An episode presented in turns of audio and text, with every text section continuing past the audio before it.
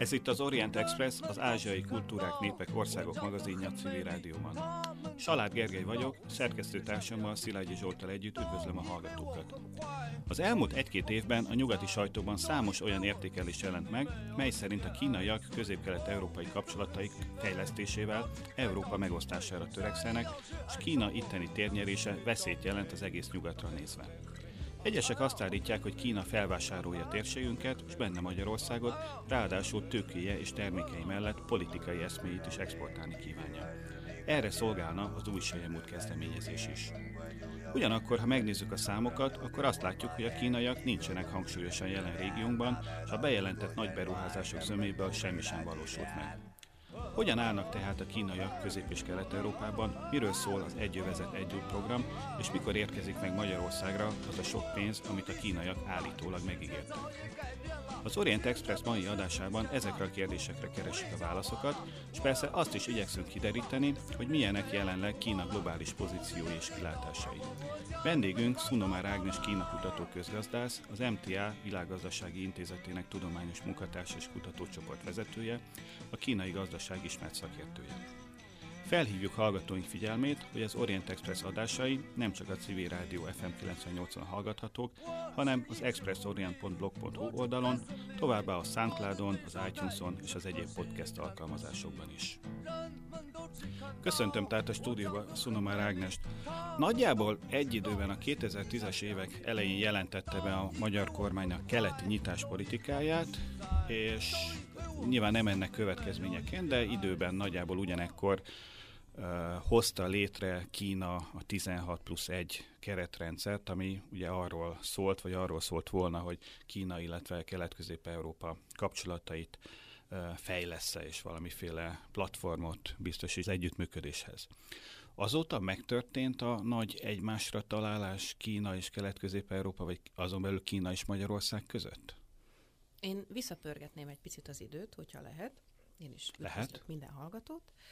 Én úgy gondolom, hogy a keleti nyitást azt bár 2010-től használjuk hivatalosan, de valójában az ország keleti nyitása az már a 2000-es évek elején megtörtént, ez még a megyesi adminisztrációhoz köthető ez a fajta nyitás Kína irányába, és tulajdonképpen az első kínai beruházások is ennek a nyitásnak köszönhetően érkeztek hazánkba. A legeslegelső egyébként a Hisense volt az én tudomásom szerint, amelyik azóta már odébb is állt, de a Sárvári Flextronics üzemben szerelt össze televíziókat és ezt követően jött például a Huawei is, akkor még egy úgynevezett repofisszal, de, de ezt követően azért több kínai befektető is elkezdett érdeklődni a régió iránt. Tulajdonképpen a 2010-ben meghirdetett keleti nyitás, illetve az azt követő 16 plusz egy kezdeményezés, az már egyfajta reflexió volt arra, hogy itt azért alapvetően kölcsönös érdeklődés van a két térség között. Hasonló nyitást a többi kelet-közép-európai ország is végrehajtott? Akkor és ott nem, amikor Megyesi Péter ezt elkezdte, tehát az egyik nagy előnye egyébként a magyar gazdaságnak, illetve Magyarországnak az, hogy időben léptünk, időben fejeztük ki érdeklődésünket a kínai piac és a kínai piaci szereplők iránt, és ez pont egybeesett a kínai a globális nyitásával, a a, a going out policy-nak a meghirdetésével, és tulajdonképpen jókor voltunk jó helyen, és jól és időben cselekedtünk. A többiek ezt lényegesen később tették meg, mondjuk a 2008-as válságot követő években, tehát ennyi előnyünk, ennyi fórunk volt. És ezt az előnyünket ki tudtuk használni? Ez most már szép lassan eltünedezik, uh-huh. tehát az elején valóban megvolt ez az előny, az, hogy a Huawei idejött először, az, hogy a Bank of China idehozta a fiókját először, az, hogy a Konfucius intézetek is itt kezdtek először megjelenni és terjeszkedni az országban. Ez mindenképpen ezt az előnyt ö, ö, valamilyen módon tükrözte, de azért az utóbbi időben az látszik, és az utóbbi idő alatt azért nem csak ez egy-két évet értem, hanem mondjuk a válság got követő évek, tehát 2009-2010 során azért már az összes többi régióbeli ország is nagyon oda tette magát, és igyekezett megtenni mindent azért, hogy oda csalogassa a kínai tőkét, ami egyébként utóbb sok esetben leányálóbbnak bizonyult. Tudunk valamiféle katalógust készíteni arról, hogy milyen kínai nagy beruházások valósultak meg egyrészt Magyarországon, másrészt pedig a régióban? Gondolom ez nem lesz egy nagyon hosszú katalógus, tehát nem fogjuk itt halára untatni a hallgatókat. Az utóbbi időben azért van egy újfajta kutatási metódus, ugye eddig az úgynevezett direkt befektetéseket tudtuk csak nyomon követni, vagyis azokat a befektetéseket, amelyek közvetlenül Kínából érkeztek hozzánk, de azért kezdettől fogva tudható volt, hogy a kínai vállalatok azok alapvetően nem feltétlenül közvetlen módon fektetnek be, hanem különböző külföldi országokon, külföldi vállalatokon keresztül. Így történt ez egyébként a Van Hoa Borsotkem akvizíció esetében is, ők egy luxemburgi leányon keresztül vásárolták meg a Borsotkemet, tehát nem is tűnt föl a kínai statisztikákban, sem ez magyarországi beruházásként, sem pedig a magyar statisztikákban nem tűnt föl kínai beruházásként. Azért az utóbbi időben, mióta már vissza tudjuk követni a tőkebefektetőket az anyavállalatig, azóta azért az látszik, hogy jelentősebb a kínai tőke mennyisége itt a régióban, mint gondoltuk.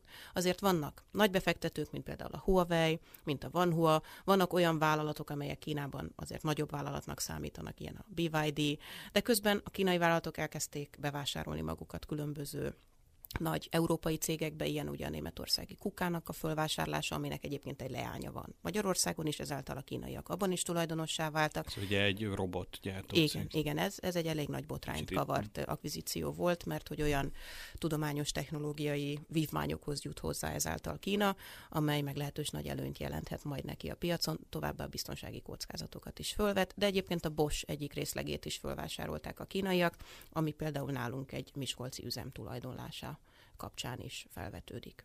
Tehát azért vannak szép számmal, és az tény, hogy a régióban azért alapvetően Magyarországon van a legtöbb ilyen jellegű projekt jelenleg amikor azt mondjuk, hogy Kína felvásárol, vagy Kína befektet, vagy ezt csinál, vagy azt csinál Kína, akkor helyesen fogalmazunk? Tehát itt egy ilyen monolit szereplőről van szó, vagy pedig hát ugyanúgy, mint még máshol van sok ezer kínai cég, különböző érdekekkel, és igazából itt nem Kína vagy a kínaiak döntenek, hanem az egyes cégek döntenek mondjuk a befektetésekről. Igen, értem abszolút a kérdést, de úgy gondolom, hogy alapvetően Kína esetében helytálló így fogalmazni, mert a befektető vállalatok nagy része állami tulajdonú vállalat, de azok a vállalatok, amelyek magántulajdonban vannak, lásd például Huawei, alapvetően meglehetősen erős állami kapcsolattal rendelkeznek, állami támogatással, másképp nem is lehetnének sikeresek egyébként tengeren túli piacokon. Tehát alapvetően itt a kínai döntések tükröződnek ezekben a akvizíciókban vagy zöldmezős beruházásokban.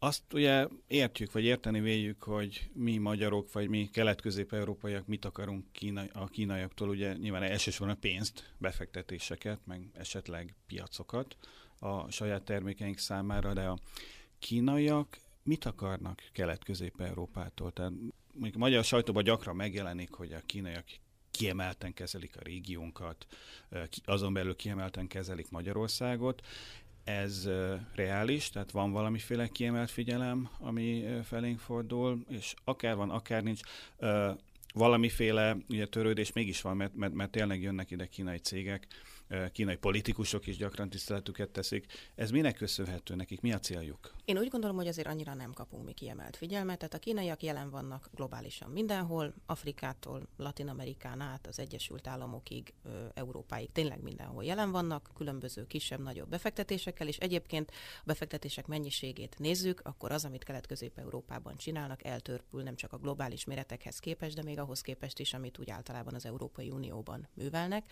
Tehát nem vagyunk mi annyira fontos szereplők, azért hangosabb egy kicsit az, ha itt vásárolnak föl valamit, ha itt terveznek egy infrastruktúrális projektet, ha idehoznak egy zöldmezős beruházást, mert velük, velünk azért alapvetően könnyebb alkudozni. Ezt kiemelték vállalati interjúk során azért kínai szereplők is, hogy a politikai elvárások, a politikai vagy gazdasági fenntartások, vagy a nemzetbiztonsági tényezőknek a hangoztatása az ebben a régióban sokkal csendesebb, sokkal kevésbé intenzív, mint mondjuk a Franciaországgal vagy Németországgal üzletelnék lennének. És ha nem, mondjuk ebben a korszakban is nem Kelet-Európa a legmeghatározóbb régió, aki befektetések tekintetében Európában, akkor merre felé mennek a pénzek leginkább? Hát természetesen Németországba, Nagy-Britanniába, de egyébként Dél-Európa is meglehetősen népszerű, ugye Görögország főként a válságot követően vált nagyon népszerűvé. Azért Franciaországban is infrastruktúrális projektek is vannak olyan tekintetben, hogy repter, reptereket, kisebb reptereket vásároltak föl, kikötőket terveznek fölvásárolni folyamatosan azokban az országokban, amelyek rendelkeznek kikötővel, vagy legalábbis igyekeznek valamilyen módon beszállni azok finanszírozásába. Ugye ez az olasz elköteleződés az egy út egy öv mellett, ez egy új keletű történet, de például nem független a Triesti kikötőnek a felújításától, amiben azért meglehetősen várják a kínai befolyást és a kínai segítséget. Ehhez képest az, ami itt Kelet-Közép-Európában vagy Magyarországon történik, azért még igencsak gyerekcipőben jár. Viszont szúrja a szemét sokaknak Nyugat-Európában, ami leginkább egyébként azzal függ össze, hogy ez a régió hagyományosan a nyugat-európai, elsősorban a német globális értékláncoknak a része, és azért azok a pozíciók, amelyeket itt ezek a nyugati nagyvállalatok birtokolnak, most valamilyen módon azért mégiscsak versenyhelyzetbe kerülhetnek a kínaiak miatt. Tehát akkor nem a, a demokráciánk állapotáért aggódnak, hanem az üzleti érdekeikért, azok a, a nyugati sajtóban, nyugati politikusok, nyugati üzletemberek, akik a kínaiaktól féltenek minket? Én úgy gondolom, hogy azért ezek az aggodalmak nagyon sokszor valamilyen módon inkább ilyen állalgodalmaknak tekinthetőek, és a valódi indok mögött az általában gazdasági indok. Tehát a, akár a német, akár a francia, akár bármilyen egyéb nyugat-európai sajtóorgánumot, ha megnézünk, akkor olyan dolgokkal vádolja a kínaiak terjeszkedését itt a kelet-közép-európai régióban, a befektetések mennyiségének növekedését, ami eltörpül ahhoz képest, amit a kínai vállalatok mondjuk az adott országban, Németországban, Franciaországban, más nyugat-európai országban véghez vittek, lényegesen nagyobb befektetési projekteket csináltak, hogy Németországban például több mint 900 kínai, aktív kínai vállalat működik, ahhoz képest az, ami nálunk van semmi. Tehát amikor például most a németek kritizálták az olaszokat azért, amiért a kelet-közép-európaiakat követve elköteleződtek az egy út egy jöv mellett, akkor azért az olaszok nem véletlenül jelezték, hogy ez azért meglehetősen kétes jellegű hozzáállás a németek részéről. Ugyanakkor, ha már itt az olaszokat említed, ők ugye elkötelezték magukat a egy vezet egy út, vagy ahogy magyar sajtóban gyakran emlegetik az új út mellett. Ugyanakkor Xi Jinping eh, legutóbbi európai körútja során az olaszokkal ennek a gesztusnak az ellenére viszonylag kisebb üzleteket kötött, utána átrepült Franciaországba, abba a Franciaországba, ami szokta kritizálni Kínát, amely nem volt hajlandó csatlakozni az új úthoz, és ott nagyjából 20-szor, 30-szor annyi eh, pénznek az elköltését eh, írta alá, mint a neki gesztust tevő olaszoknál. Ez azt jelenti, hogy az ilyen gesztuspolitikának azért még sincs olyan nagy szerepe a kínaiakkal való üzletelésben? Vagy, vagy, vagy azt jelenti, hogy a kínaiaknak nagyon kellettek azok az Airbusok? A kínaiaknak nagyon kellettek az Airbusok, ez nyilvánvaló, azért itt a Boeing-Airbus küzdelemben egy ilyen Amerika versus Európa küzdelem is felsejlik, és, és nem mindegy a kínaiaknak, hogy milyen pozíciókkal vág bele egy amerikai tárgyalásba. Ha az Airbusszal már lepaktált, akkor nyilván a Boeing az kevésbé lesz fontos számára, de alapvetően azért úgy működik, hogy a kis országok, a kevésbé jelentős piaccal, vagy jelentős potenciállal rendelkező országok, azok, azok muszáj, hogy tegyenek gesztusokat is, ha kínai tőkét akarnak.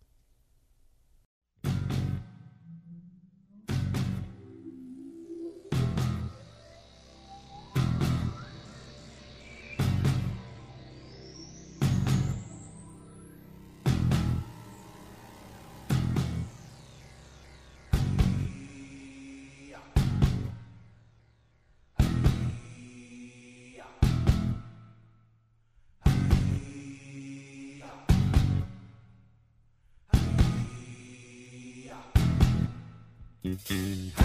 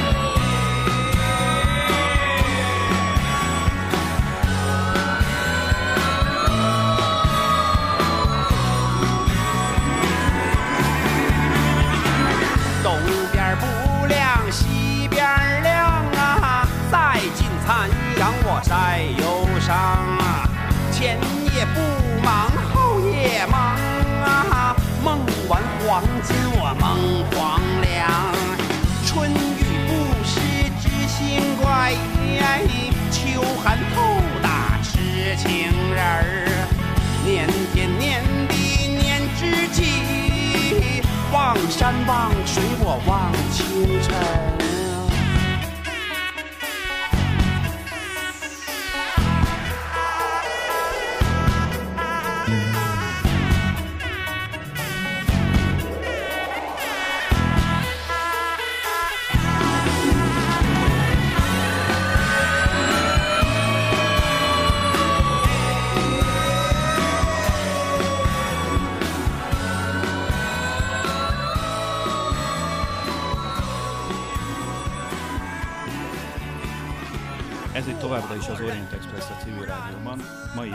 Vendégünk Szunona Rágnes, Kína kutató közgazdász, akivel Kína és a kelet-közép-európai térség gazdasági kapcsolatairól beszélgetünk.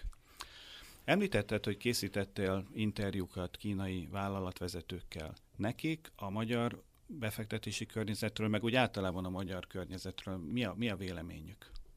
Nem csak vállalatvezetőkkel, sokkal inkább különböző pozíciókban lévő vezetőkkel, ami azért mindig más megvilágításba helyez bizonyos kérdéseket, illetve válaszokat.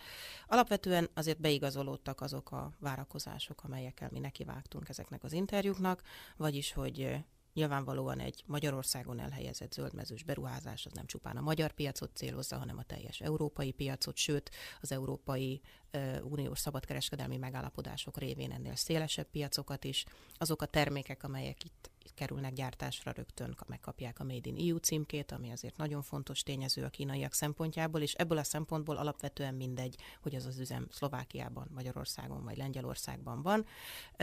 Nyilván az olcsó, de alapvetően képzett munkaerő is egy nagyon fontos tényező, de azért vannak olyan úgynevezett intézményi tényezők, amelyeknek kapcsán azért ki tud emelkedni egy-egy ország még ebből a régióban is, és pont a kormányzati támogatás, amit az egyes vállalatok megkapnak, tud nagyon fontos szerepet játszani az első pár év során a vállalatok számára. Több helyen elhangzott, hogy ez valóban csak a befektetést megelőző, illetve az azt követő pár évben volt fontos tényező, de ott viszont az, hogy volt egy állami, egy kormányzati atyáskodás a projekt fölött, ez egy nagyon fontos biztosíték volt a kínaiak számára. Említetted az interjú elején, hogy ugye volt nekünk egyfajta előnyünk ezekben a tárgyalásokban, és hogy mi jó időben voltunk, jó helyen korábban kezdtük ezt az egészet, a Kína, felé való nyitást. Mennyire fogy el ez az előnyünk? Mennyire érezhető az, hogy mi mondjuk a közép-kelet-európai régióban már nem vagyunk vezetők ebből a szempontból?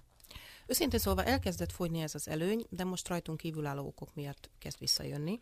Annak köszönhetően, hogy azért a régióban pont a Huawei botrány kapcsán egyébként egyre több ország dönt úgy, hogy egy kicsit mégiscsak visszalép a Kínával való kapcsolat szorosabbra fűzésétől, és egy picit fenntartásokkal kezeli a kínai beruházásokat. Ugye Lengyelország, amelyik a legjelentősebb szereplő gazdasági tekintetben a régióban már megtette ezt, nem függetlenül egyébként az ezzel kapcsolatos amerikai kívánalmaktól. A csehek is, akik egyébként alapvetően hajlamosak voltak kritikusan szemlélni Kínát, bár volt egy kisebb időszak Milos Zemannak köszönhetően, amikor ez a tendencia megfordulni látszott. Úgyhogy tulajdonképpen a régióban maradtunk mi, esetleg még a szlovákok, akiknek egyébként eleve nem volt nagyon intenzív kapcsolata a kínaiakkal, az összes többi országban pedig nem igazán vannak jelentős kínai befektetések, és nem is nagyon várhatóak az elkövetkező időszakban, tehát úgy tűnik, hogy tulajdonképpen mi maradtunk az a stabil bástya jelenleg a régióban Kína számára, amelyik politikailag is megfelelően szuportálja a kínaiakat, a kínai vállalatokat és a kínai kormányzatot, valamint gazdasági értelemben is nyitott mindenféle jellegű projektre, akár infrastruktúrális projektre is. És nálunk várhatóak ilyen nagy befektetések? Ugye említetted az állami bábáskodásnak a fontosságát, de hát amióta ilyen óriási nagy állami bábáskodás van, mondjuk 2010-11 keleti nyitás meghirdetése óta azóta olyan óriási nagy kínai befektetések nem történtek Magyarországon. Nem, sőt, a legnagyobb beruházás az ugye továbbra is a borsotkem felvásárlása, amit egyébként még a keleti nyitás meghirdetése előtt tárgyalt le, egyébként nagy rész még az előző kormányzat, vagy legalábbis azt kezdte meg. Tehát valóban ez egyfajta faramúci szituáció, hogy azóta nagyobb jellegű projekt nem érkezett, kisebbek igen, de ezek közül nagyon sok, a már korábban említett, fölvásároltuk az anyavállalatot valahol, és annak az egyik leánya mellesleg itt volt Magyarországon, és ezáltal újabb magyarországi vállalat került kínai tulajdonba. Azért alapvetően az utóbbi időben úgy tűnik, hogy a kínaiaknak már nem is feltétlenül a vállalatfelvásárlások fontosak, illetve fontosak csak nem nálunk, ahol nincs nagyon olyan vállalat, amit érdemes lenne felvásárolni. A zöldmezős beruházásaikat inkább más máshova viszik. Magyarországon amúgy sincs nagyon szabadon álló munkaerő erre a célra. Az infrastruktúrális projekt az, ami ennek az új útnak a jegyében egy meglehetősen fontos zászlóshajó a kínaiak számára. Ebben viszont kezdettől fogva komoly szerepet szánnak nekünk, csak ugye az ő várakozásaikhoz képest is meglehetősen lassan zajlanak az ezzel kapcsolatos folyamatok. Annak mi az oka, hogy időről időre egy-egy kínai partnerrel történő tárgyalás után kiáll a magyar politikus, polgármester, miniszter, akárki, és bejelenti, hogy megállapodtak a kínai partnerekkel ilyen meg ilyen gyár felépítéséről, vagy akárminek a felépítéséről, aztán elfelejtődik a dolog, és nem lesz belőle semmi. Itt arról van szó, hogy a, a kínaiak alaptalanul ígérgettek, vagy arról van szó, hogy mi eleve félreértettük az ígéreteket, és nem is volt ott semmiféle ígéret, hanem valamiféle kommunikációs probléma történt. Nem vagyok politikus, és terveim szerint nem is leszek sosem, de alapvetően Sose úgy gondolom, hogy, hogy a politikusnak ilyen helyzetben az a dolga, hogy mindig bejelentsen valamit, és amikor elhangzik valami, akkor azt gyorsan be kell jelenteni, mert az a sajtóban jól hangzik, és később nem feltétlenül fogja mindenki nyomon követni azt, hogy az adott üzlet az megtörténte. A kínaiak lelki világát, a kínai tárgyalástechnikát viszont nem feltétlenül ismerik azok a politikusok, akik tárgyalnak velük, nem tudják például, hogy úgyse fogják azt mondani, hogy nem, hanem azt fogják mondani, hogy igen, persze lehet, vagy valami hasonló megfogalmazást hasznalnak, amiből mindenki azt a következtetést vonja le, ami neki adott helyzet helyzetben éppen megfelelő, így aztán történt már alapköletétel például a citromsavgyár esetében Szolnokon azt hiszem háromszor. Tehát lassan így piramis tudnánk építeni. Igen, alap, alapkövekből, alapkövekből lassan már összeáll a gyár, ez, ez így van, és többször elhangzott már, hogy például kínai autógyártó jön a régióba, sőt, nyilvánvalóan Magyarországra jön, mert az összes többi úgyse ért hozzá, amelyik meg ért hozzá, az már tele van autógyártókkal, tehát még ilyen jellegű bejelentések is elhangzottak. És ez nem feltétlenül jelenti azt, hogy nincs ilyen jellegű szándék a kínai vállalatvezetői fejekben, csak nem egyértelmű még, hogy mikor, nem egyértelmű még, hogy hova, és az sem feltétlenül egyértelmű, hogy mit. Erre a BYD az egyik legjobb példa, amelyik egyáltalán nem elektromos buszgyártást akart idehozni, hanem annak idején fölvásárolt valamit, ahol teljesen mást akar gyártani, aztán meggondolta magát, most elkezdett buszokat gyártani, de igazából ezt se gondolja annyira komolyan, mert a tavalyi év során kettő, azaz két darab buszt sikerült legördíteni a gyártószalagról. Ez nehéz elképzelni, hogy hogy, hogy, hogy tud valaki nem komolyan buszt gyártani, mert ez, ez egy picit bonyolult. Nincs meg hozzá otthonról, a gyártóközpontból vagy a cégközpontból a megfelelő utasítás, a megfelelő direktíva, éppen ezért elkapnak mindenféle lehetőséget, amit el lehet kapni, de nem feltétlenül kezdenek vele rögtön valamit. De ez valószínűleg azért is van így, mert hogy ez a nagyságrend, amivel itt Magyarországon vagy a régióban jelen vannak, azért mégsem annyira meghatározó, vagy hogy egy kicsit kisebb, mint amivel lépték el mondjuk máshol gazdálkodnak, nem? Biztos, hogy ez is benne van, de azért kínai szempontból az figyelhető meg, hogy nincsen feltétlenül olyan szektor, olyan iparág, amire lecsapnának, hanem miután ők későn jövők, azért ezek a piacok alapvetően telítettek más, alapvetően fejlett országok béli vállalatok által, ezért lecsapnak mindenre, amire le lehet csapni, később még jól jöhet alapon. És hogyha éppen egy vegyipari üzemeladó, akkor azt teszik meg, hogyha éppen eladóvá vált a Bosch egyik üzletága, akkor azt veszik meg. És ebből a szempontból tök mindegy, hogy az adott üzem az helyileg hol található, tehát ebből a szempontból teljesen mindegy, hogy az adott kormányzat mennyire odaadó és mennyire kedves mondjuk a kínai állammal szemben. De akkor érezhető ezek szerint, hogy az mégiscsak a, esetleg egy beruházás vagy egy befektetést mondjuk egy magánkézzel lévő kínai vállalat végez el, de azért mégiscsak ö, a, az állam irányítja ezeket a Abszolút. mozgásokat. Abszolút. Az, hogy 2017-ben Kína átfogó stratégiai partnerség szintjére emelte a magyar-kínai kapcsolatokat, ez, ez mit jelent? Mi, mi fánterem az, hogy átfogó stratégiai partnerség? Jól hangzik, ez egy ilyen diplomáciai terminus, frázis a kínai diplomáciában, amire egyébként mi már nagyon rég vártunk, és azt hiszem, hogy különösen annak tükrében, hogy mennyire odaadó volt a magyar kormányzat, mennyire szupportív volt a magyar kormányzat Kínával kapcsolatban, egy kicsit sértő is volt, hogy mondjuk a lengyelek hamarabb kapták meg ezt a pozíciót. A lengyelek ezt nyilván méretükből adódóan, világgazdasági vagy világpolitikai jelentőségükből adódóan, ugye ez itt mind relatív, de hozzánk képest ez mindenképp jelentősebb pozíciót jelent. Mi pedig később jutottunk ehhez a pozícióhoz, és már nagyon régóta vártunk rá, de alapvetően nem sokat jelent. Például Tehát panda még, nem... még mindig nincs a magyar állat kertben. És, és, és még mindig nem jelentek meg a kínai üzletemberek a pénzzel tömött táskákkal, hogy ezt itt, itt, itt szórják ránk. Hát azért a, a, az úgynevezett államkötvényes kínaiak közül vannak tehetősebbek, akik megjelennek. De annak nincs köze a stratégiai De annak, annak a stratégiai partnerséghez nincs köze, annak a, ehhez az úgynevezett államkötvény programhoz van köze. Ők viszont azért jönnek vaskos bőröndökkel és ingatlant vásárolnak, amennyire ezt tudni lehet. A befektetésekről beszéltünk eddig. Nézzük meg a másik oldalt. Magyarországnak vannak befektetései Kínában? nem igazán jellemző. Kísérletek voltak, különösen még az első nyitás, a megyesi féle nyitás kezdetén.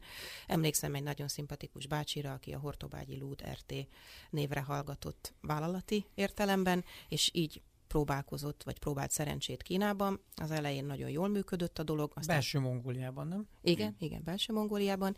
És az egyik pillanatról a másikra, az utca túloldalán, most itt lehet, hogy túlzok, fölhúztak egy ugyanolyan üzemet, ugyanazzal a technológiával, csak éppen tízszer akkorát, nyilvánvalóan lenyúlták a technológiát, és szegény bácsi pedig kénytelen volt hazajönni onnan, mert hogy nem volt sikeres a projekt. Addig, amíg működött, sikeres volt, de alapvetően nincs a megfelelő felkészültség, nincs a megfelelő tudás és ismeret meg a magyar vállalkozói fejekben, és az a fajta energia, idő és pénz, amit rá kell szánni ahhoz, hogy az ember Kínában egyáltalán egyről a kettőre jusson, az meg, az meg ugyancsak nem adott a magyar KKV-k esetében, de még a nagyobb vállalatok esetében sem.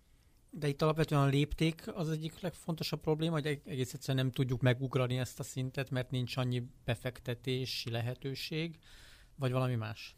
A lépték is egyértelműen, de, de alapvetően az ismeretek hiánya, ha van egy magyar vállalkozó, aki mondjuk előállít egy terméket, vagy akár termel valamilyen, akár bort, akár almát, ő mindig Kínában gondolkodik, hogy ő majd megy eladni Kínába, mert az nagy piac, de Kína hatalmas piac. Vannak olyan bortermelők, akik éveken keresztül akartak betörni a kínai piacra, és mikor végre sikerült nekik, és elküldték az első próbamennyiséget, akkor visszakapták a rendelést, hogy jó, akkor ugyanezt, tízszer ennyit, és havonta. És erre képtelen volt az adott termelő, és ez igaz nagyon-nagyon sok termelőre, hogy egész egyszerűen ebben a léptékben még gondolkodni sem tudunk, nem hogy cselekedni. Célszerű lenne inkább tartományokat, vagy inkább csak városokat kinézni ebből a szempontból, de ehhez már végképp olyan ismeretekre, olyan kapcsolatokra lenne szükség, amelyekkel a magyar vállalatok jelenleg nem rendelkeznek. Ráadásul ahhoz vagyunk szokva, hogy a németekkel üzletelünk, akikkel két hét alatt tető alá lehet hozni bármilyen üzletet, a kínaiak esetében pedig ez néha a bizalom felépítése érdekében éveket vesz igénybe áttértünk a befektetésekről a kereskedelemre. Az, hogy a kínaiaktól mi mit veszünk, azt nagyjából tudjuk, tehát kimegyük a boltba, és látjuk, hogy mind van rajta a Made in China címke, de Magyarország mit exportál Kínában? Ugye azt ö, politikusaink bejelentik, meg hát a statisztikákból is látszik, hogy minden probléma ellenére a magyar export Kínába az gyakorlatilag 20 éve folyamatosan növekedik. Ez minek köszönhető? Az itt megtelepült multinacionális nagyvállalatoknak. Tehát akkor mi Audikat adunk el. Tehát nem, nem magyar volt, hanem Audi, Audikat Igen, hát természetesen a KSH azért hivatalosan nem listázza azokat a termékeket, de termékcsoportokat listáz, amiből egyértelműen kiderül, hogy, hogy amit mi eladunk, azt, azt nem egy magyar KKV, nem egy magyar őstermelő állítja elő, hanem az itt megtelepült multinacionális nagyvállalatok. Ebből a szempontból pedig megint csak teljesen tehetetlen a magyar, mindenkori magyar kormányzat a tekintetben, hogy csökkenjen a deficit nőjön a magyar export. Erre nincs ráhatásunk, ezt a multinacionális nagyvállalatok központjaiban döntik el, úgyhogy tulajdonképpen ehhez túl sok mindent hozzátenni nem tudunk. Ami egy jelentős növekvényt mutat, de még mindig meglehetősen pici súlyjal szerepel az export kosarunkban, azok az agrártermékek. Ugye ezen a téren azért mi nagyon sok olyan engedéllyel rendelkezünk, húsipari területen például, amivel a környező országok nem, és itt elkezdtünk exportálni, ahol egy viszonylag jelentős 10-20-30 százalékos növekmény is megfigyelhető egyik évről a másikra, de ez egy olyan alacsony szintről indul, hogy tulajdonképpen a volument tekintve, a mennyiséget tekintve ez továbbra is nagyon elenyésző a gépipari és autóipari termékek exportunkhoz képest.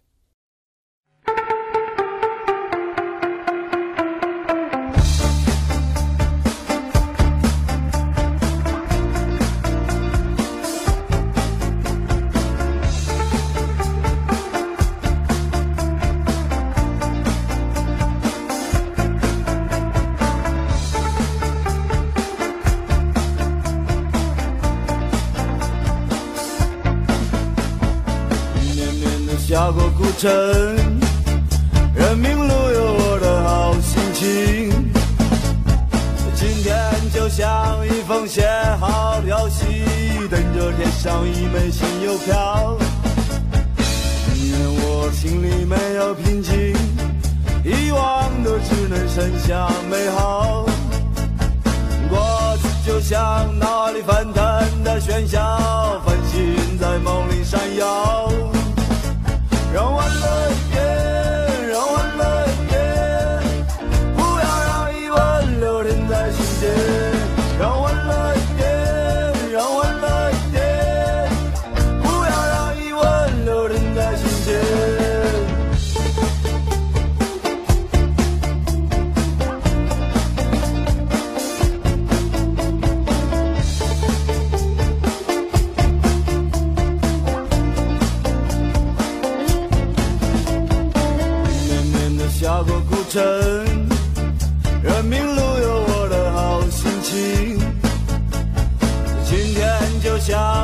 写好的消息，等着贴上一枚新邮票。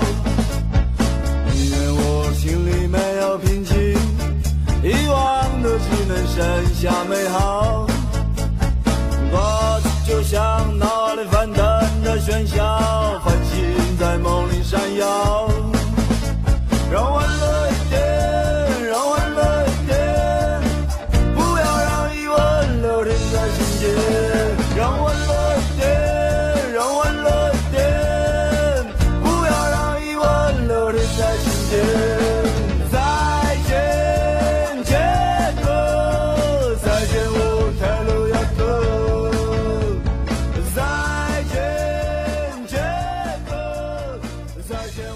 Továbbra is az Orient Express a civil rádióban. Vendégünk Szunomár Ágnes Kína kutató közgazdász, akivel Kína és térségünk gazdasági kapcsolatairól beszélgetünk. Kína egy övezet, egy út néven egy hatalmas vízióval állt a világ elé nagyjából egy fél évtizeddel ezelőtt, ami ugye nagyon leegyszerűsítve Európa, illetve Ázsia összekötéséről, az összeköttetések megteremtéséről szól. Ugye ez az, amit nálunk gyakran új sejemútnak, sejemútnak neveznek. E, Mi ez pontosan? Ez egy vízió, egy álom, egy program, egy mesterterv? E, Te hogyan foglalnád össze ez, ez, ez az egész új sejemút történetet? Mestertervnek nem gondolnám, mert a mögött részletes, kidolgozott stratégia kellene, hogy álljon, de én nagyon sokszor úgy érzékelem, hogy nincs ilyen jellegű részletes és kidolgozott tervezés. Emögött ez egy hangzatos vízió, sokkal inkább, valami, amit, amivel most már egy egy nagyhatalomnak elő kellett állnia, tehát muszáj volt valamiféle nagy külpolitikai, külgazdasági stratégiával előállni, ami, ami jól is hangzik, olyan tipikusan kínai, de közben meg időközben is megtölthető tartalommal, és tulajdonképpen ez az együtt egy öv. Számos olyan konferencián jártam én is, aminek tulajdonképpen minden konferencián, amin járok, most már az együtt egy öv benne van a nevében, mert ezt nem bírják kihagyni belőle, de mindig kiderül, hogy ennek valódi tartalma nincs, hanem szép lassan töltődik föl tartalommal, ahogy épp az élet hozza ezen az és alapon. milyen tartalmakkal töltődik fel?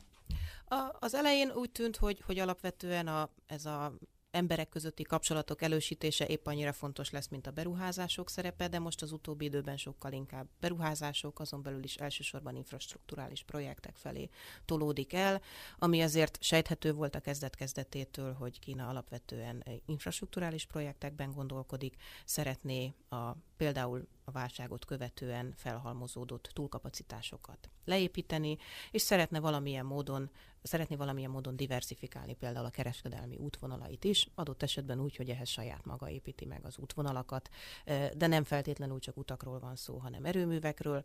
Kína, hogy ez egy nagy hatalomhoz egyébként illik, jelen akar lenni ezen a téren is egyre több helyen a világban. Mostanában, amikor én járok konferenciákra, akkor én is, ha Kínában vagyok, akkor állandóan az, az, az egy út egy övezettel találkozom. Ezek kultúrával foglalkozó konferenciák nyilván. Hogy azért... Nyilván, nem, nyilván ar- arra lehet pénzt pályázni. Igen, igen, de Teljesen igen, mindegy, igen. hogy a kazasztáni madarakról van egy ornitológia konferencia, az beleesik az új sejmútba, akkor be lehet tenni Ez a, pontosan a, így van a, egyébként. a konferencia címében. Nyilván ezt mi is érzékeljük, de hogy azt arra akartam kiukadni, hogy azért mégiscsak itt a soft powernek is egy ilyen elég jelentős lendületet adott, ami ami mondjuk a közép-ázsiai térség felé, és ezen keresztül mondjuk Európa felé egy ilyen újabb lökés vagy lendület. Igen, ez tény, bár én mondjuk a mi régiónkban kevéssé érzem a kínai power az erősödését, de nem mi vagyunk a célrégió ebből a, a szempontból. Közép-Ázsia sokkal inkább az, úgyhogy azon a téren valóban jobban érződhet a, az új útnak ez a típusú iránya is, de ami hozzánk eljut, ami Európába eljut, az elsősorban pénzről szól, és azon belül is leginkább infrastruktúrálósról, és arról, hogy a kínai vállalatok egyre intenzívebben részesei szeretnének lenni az itteni gazdasági lehetőségeknek. És ezt az új sejemutat nyugati sajtóban, illetve nyugati politikusok részéről rengeteg kritika éri. Ennek mi az oka? Egyszerűen csak irigykednek a kínaiakra, vagy próbálják őket visszaszorítani, vagy megakadályozni a kínai térnyerést, vagy, vagy, vagy megalapozottak azok a, az aggodalmak, hogy jaj, a kínaiak itt mindent elfoglalnak, és adósságcsapdába kényszerítik a félvilágot. Úgy gondolom, hogy ezek mindegyike igaz lehet, amit most felsoroltál. Alapvetően azért a transzparencia hiánya az jellemző.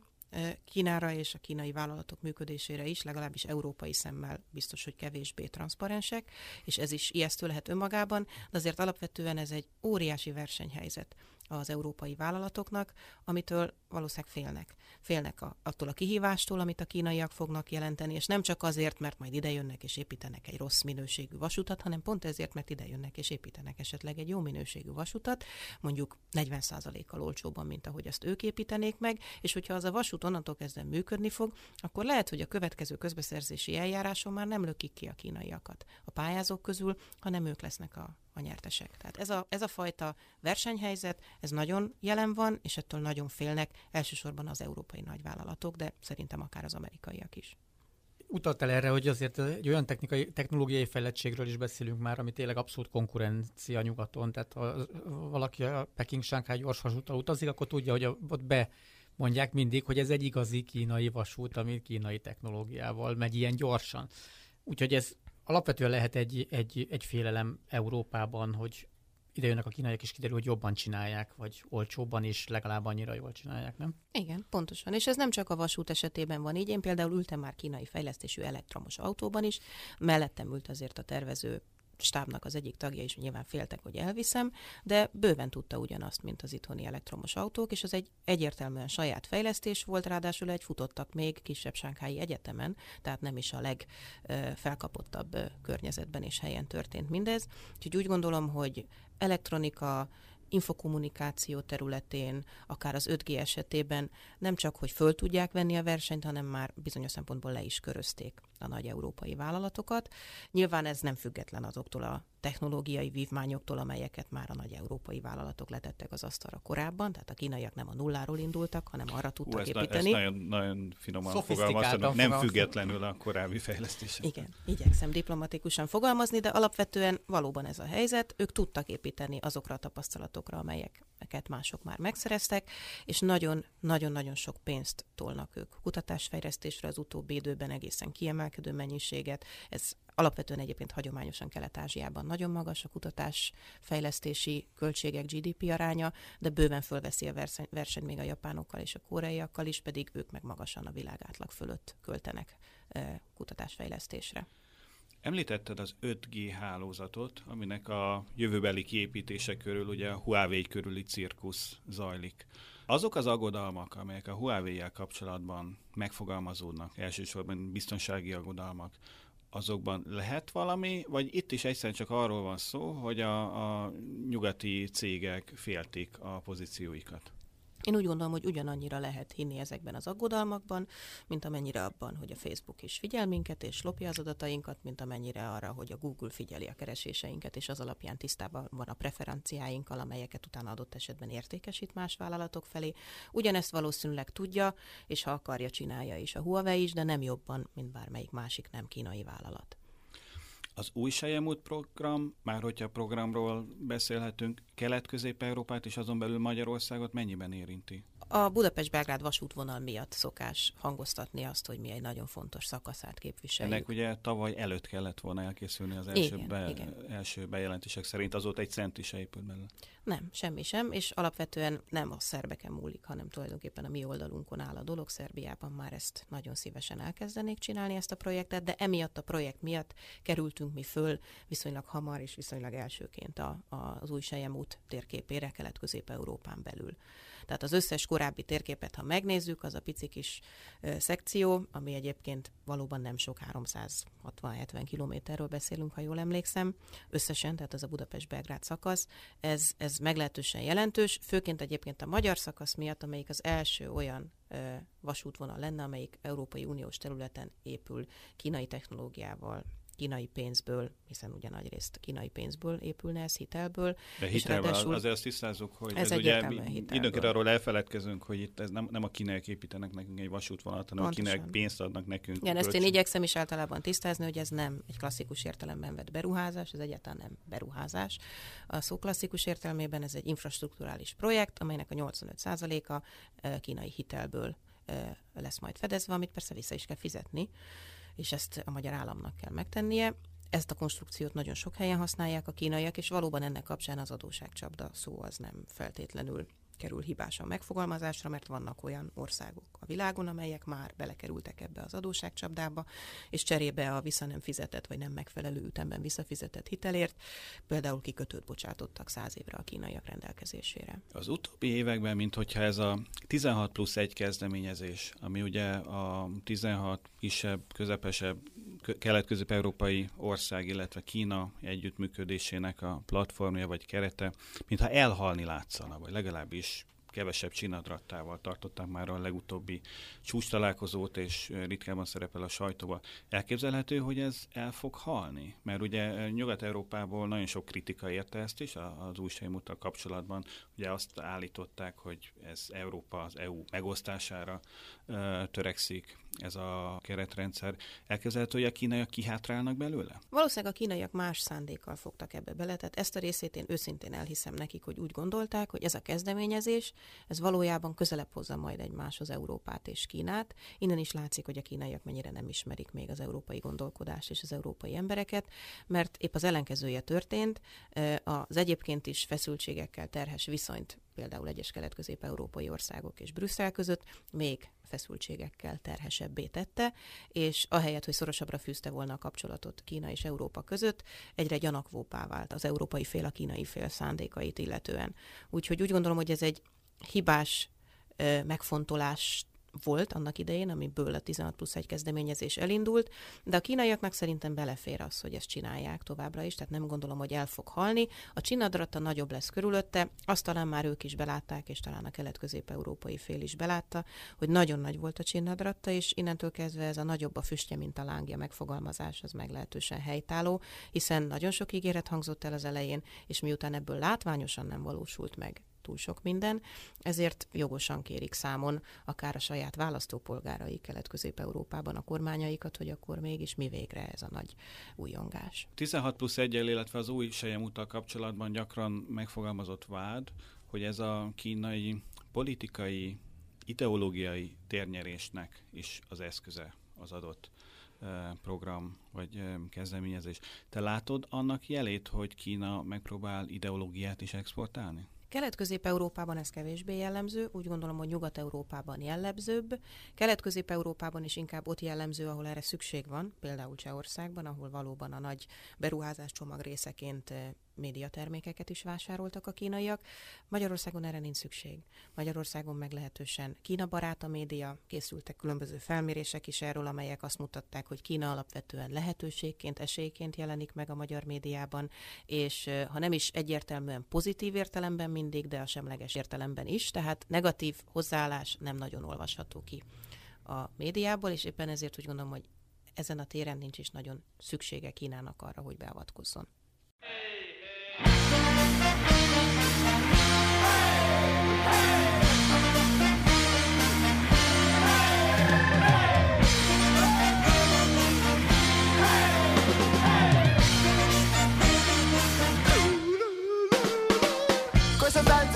上，茉莉花正飘着香，隔壁的小男孩正在练习说话。墨镜抵挡了阳光，关于向上又回家。电视上的朋友从来不说真话。山的另一方有个闪耀光芒，仿佛充满希望。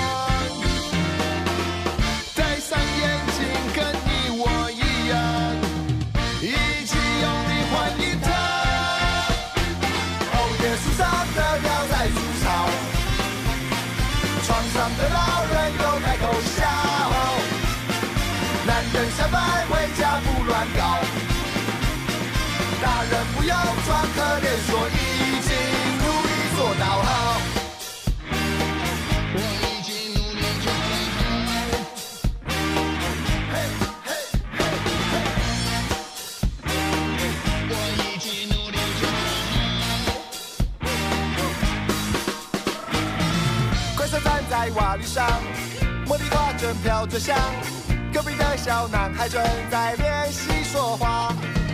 墨镜里挡了阳光，归于向上又回家。电视上的朋友从来不说真话。山的另一方 Ez itt továbbra is az Orient Express a civil rádióban. Mai vendégünk Szunomár Ágnes Kína kutató közgazdász, akivel Kína kelet-közép-európa kapcsolatairól, illetve a kínai gazdaságról beszélgetünk. Az utóbbi években, minthogyha az EU és Kína elhidegülne egymástól.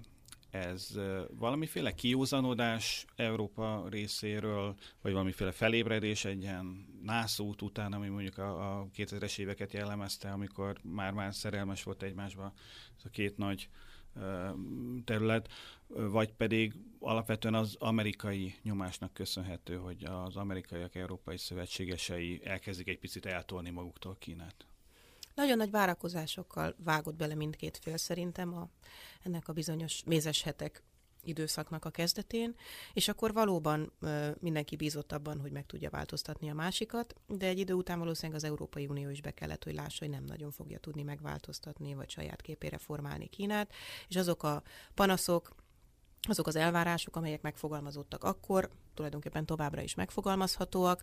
Azon kívül Kína időközben még erősebb lett, gazdasági értelemben mindenképp, és azok a vállalatok, nagyvállalatok, amelyeket már emlegettünk, hogy a versenyhelyzet láttán azért meglehetősen ö, frusztráltá váltak, azok azért a saját kormányaiknak húzogatják a szoknyáját alulról, hogy csináljatok már valamit, és nyilvánvalóan a német kormányzatnak a német nagyvállalati érdekeket is képviselnie kell, tehát amikor egy német külügyminiszter kritikát fogalmaz meg Kínával kapcsolatban, az USA-jel nem független a német vállalatok érdekeitől sem, amit nagyon nem is kérhetünk számon. De itt ugye ugyanazokra a vállalatokról van szó, akik boldogan vitték mindenféle fenntartás nélkül a tőkét, a technológiát, a, a tudást a 80-as évektől fogva Kínába. Sőt, hát ahogy említettem, hogy van 900 aktív kínai vállalat Németországban, 5000 aktív német vállalat van Kínában, tehát ez még most is igaz. És egyébként a kínaiak Európában mit látnak? Tehát, hogyha mondjuk egy, egy kínai ránéz a térképre, és azt látja, hogy Európa, vagy mondjuk beszéljünk csak az Európai Unióról, ez egy partner, vagy egy hatalmas és gazdag piac, vagy egy rivális, ellenség, barát, mi? Hol, milyen szerepet játszunk mi a kínai világképben? Alapvetően partneri szerepet szánnak nekünk. Nyilván a gazdasági boldogulás az a kínaiak szempontjából nagyon fontos, a, azt pedig egyértelműen érzékelik, hogy azért még mindig barátibb a hangvétel itt, mint mondjuk az Egyesült Államokban, és ezért ezt a kínaiak hazafelé is szeretik jól eladni. Tehát amikor egy látogatásra, vagy akár több látogatásra sor kerül kínai részről itt a régióban, akkor az a kínai sajtóban mindig hangsúlyosan jelenik meg, hogy ki mindenkivel találkozott az elnök vagy a miniszterelnök, milyen virágzó együttműködésekről tárgyaltak, és hogy micsoda fantasztikus és baráti együttműködés ez. Ez azért mindig jelen van elég erőteljesen. Az, hogy, hogy ez ténylegesen mit akar, pedig a kínai társadalmat, az újságolvasókat már valószínűleg kevésbé fogja érdekelni. És az elhidegülő kínai-amerikai viszonynak lehet egy nyertese az Európai Unió ilyen értelemben? Tehát, hogy egy kicsit így jobban figyelhetnek mondjuk Európa felé a kínaiak? Amit az előbb említettem, hogy alapvetően partnerként tekint Kína az Európai Unióra, annak, annak azért alapvetően az Egyesült Államok is okozója. Tehát az Egyesült Államok új protekcionista hozzáállásával szemben. Kína ugye hirtelen a szabadkereskedelem egyik fő védelmezőjévé vált, és ehhez egyértelműen partnerekre van szüksége, és egy ilyen potenciális partner többek között az Európai Unió is. Ugye számos alkalommal próbálta is valamilyen módon rávenni Kína az Európai Uniót arra, hogy, hogy kerüljenek hivatalosan is közös platformra, például az Egyesült Államokkal szemben. Ezt te mennyire érzed hitelesnek, hogy Xi Jinping államelnök pártfőtitkár feláll Davosban, és elmondja, hogy innentől fogva a kínai népköztársaság a szabad kereskedelemnek, meg a liberális világrendnek a, a fő zászlóhordozója? Minden relatív, én úgy gondolom, tehát ahhoz képest, ami most zajlik az Egyesült Államokban, illetve ami az Egyesült Államok béli narratíva ezzel a témával kapcsolatban, ha az elképzelhető, valószínűleg nem lett volna elképzelhető 20-30 évvel ezelőtt, vagy akár korábban sem, akkor a fordítottja is az, vagyis az, hogy Kína váljék a szabadkereskedelem zászlós hajójává. Kínában azért a kereskedelem mindig nagyon fontos szerepet játszott, az egész kínai gazdasági csoda az alapvetően annak az exportvezérelt modellnek köszönhető, ami sikerre vitte Japánt, Koreát, Tajvant és még számos egyéb országot is. Tehát nem idegen a kereskedelem istenítése kínai részről, de a szabadkereskedelem élére állás az azért valóban egy új színfolt ebben a történetben, de ahogy mondtam, ez is egy reflexió arra, ami globálisan történik, és amit az Egyesült Államok képvisel jelenleg. Még egy területről kérdeznélek, ez pedig a kínai-orosz kapcsolatok. Az elmúlt években, különösen a Krím válság óta úgy tűnik, mintha soha a világ történelemben nagyobb barátság nem létezett volna, mint a kínaiaké meg az oroszoké. Ez mennyire látszat, és mennyire van gazdaságilag megalapozva? Tehát a kínai-orosz gazdasági kapcsolatok, az Oroszország irányuló kínai befektetések, a kereskedelem, az mennyire támasztja alá azt a képet, hogy itt valami elképesztően mély, szoros barátságról van szó? Inkább ez egy ilyen politikai, geopolitikai megfontolásból eredő barátság. A gazdasági adatok ezt nem feltétlenül igazolják. Kína abszolút vezető partner ebben a relációban, gazdasági értelemben. Az, amit Oroszországba exportál, mondjuk a termékek, termékcsoportokat tekintve egyáltalán nem különbözik attól, mint amit Afrikába, Latin Amerikába, vagy akár ide Kelet-Közép-Európába exportál. Oroszországból alapvetően nyersanyagokat visz ki, tehát magas, magasabb szintű, magasabb technológiájú ott termékeket kevésbé, mondjuk a fegyverek esetleg még kivételt képezhetnek, de az is egyébként rengeteget csökkent. Az orosz fegyverexport Kínában nagyon sokat csökkent az utóbbi években. Befektetések tekintetében sincs túlzottan jelentős szerepe Oroszországnak Kína szempontjából. Úgyhogy valójában a politikai, geopolitikai megfontolások, például az NSBT-ben a folytonos együttszavazgatás, vagy a különböző nemzetközi kérdésekben való egyeztetés az, ami egy platformra hozta őket. Ehhez valószínűleg kellett egyfajta reality check az orosz vezetés részéről is. Oroszország nem lehet már nagyobb hatalom, mint Kína, viszont Kína sokkal inkább tekinthető partnernek, szövetségesnek különböző nemzetközi ügyekben, mint akár az Európai Unió, akár az Egyesült Államok mindenféle olyan félelem, féltékenység, amiről beszéltünk a kínai térnyeréssel szemben, arra az feltételezésre épül, hogy Kína a továbbiakban is ha nem is olyan gyorsan, mint eddig, de azért szépen gyorsan növekedni fog, és előbb-utóbb a világ legnagyobb gazdasági hatalma lesz, ha már nem az.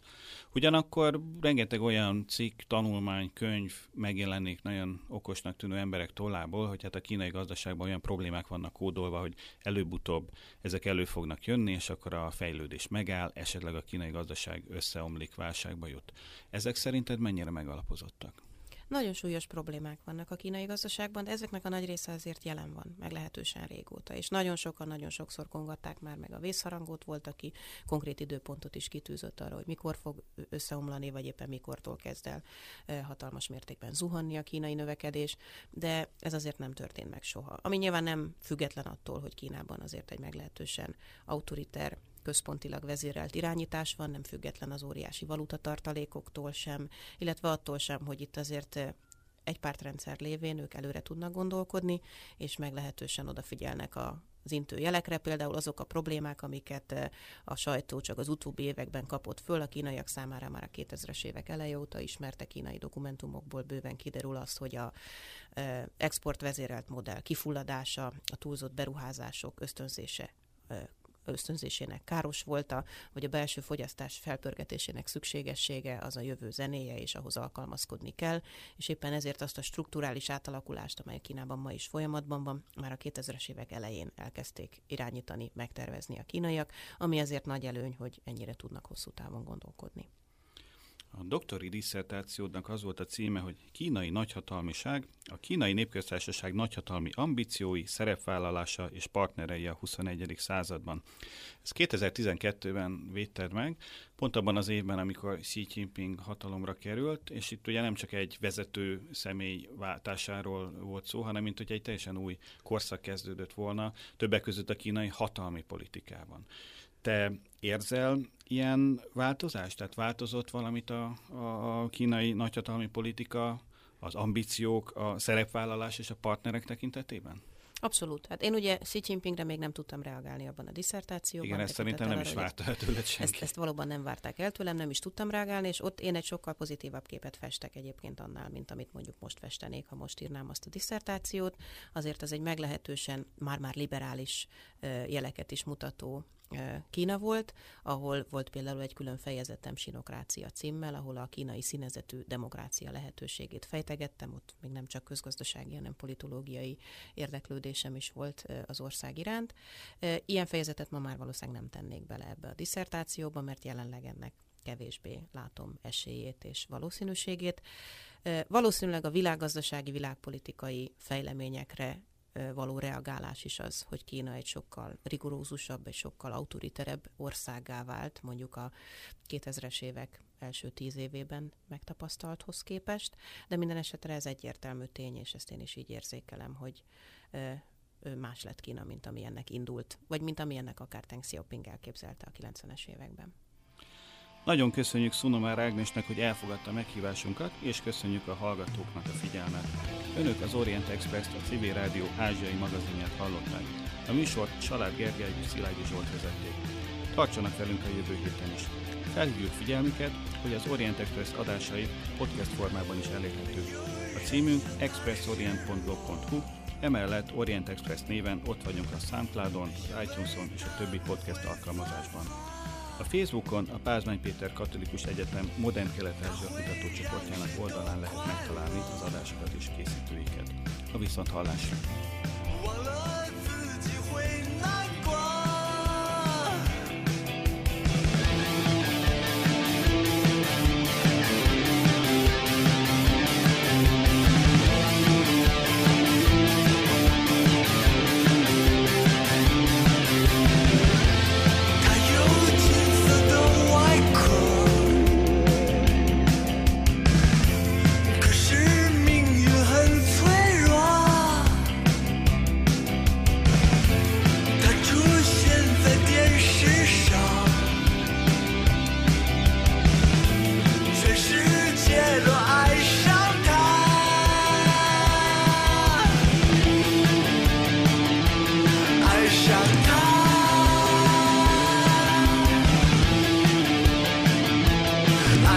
Don't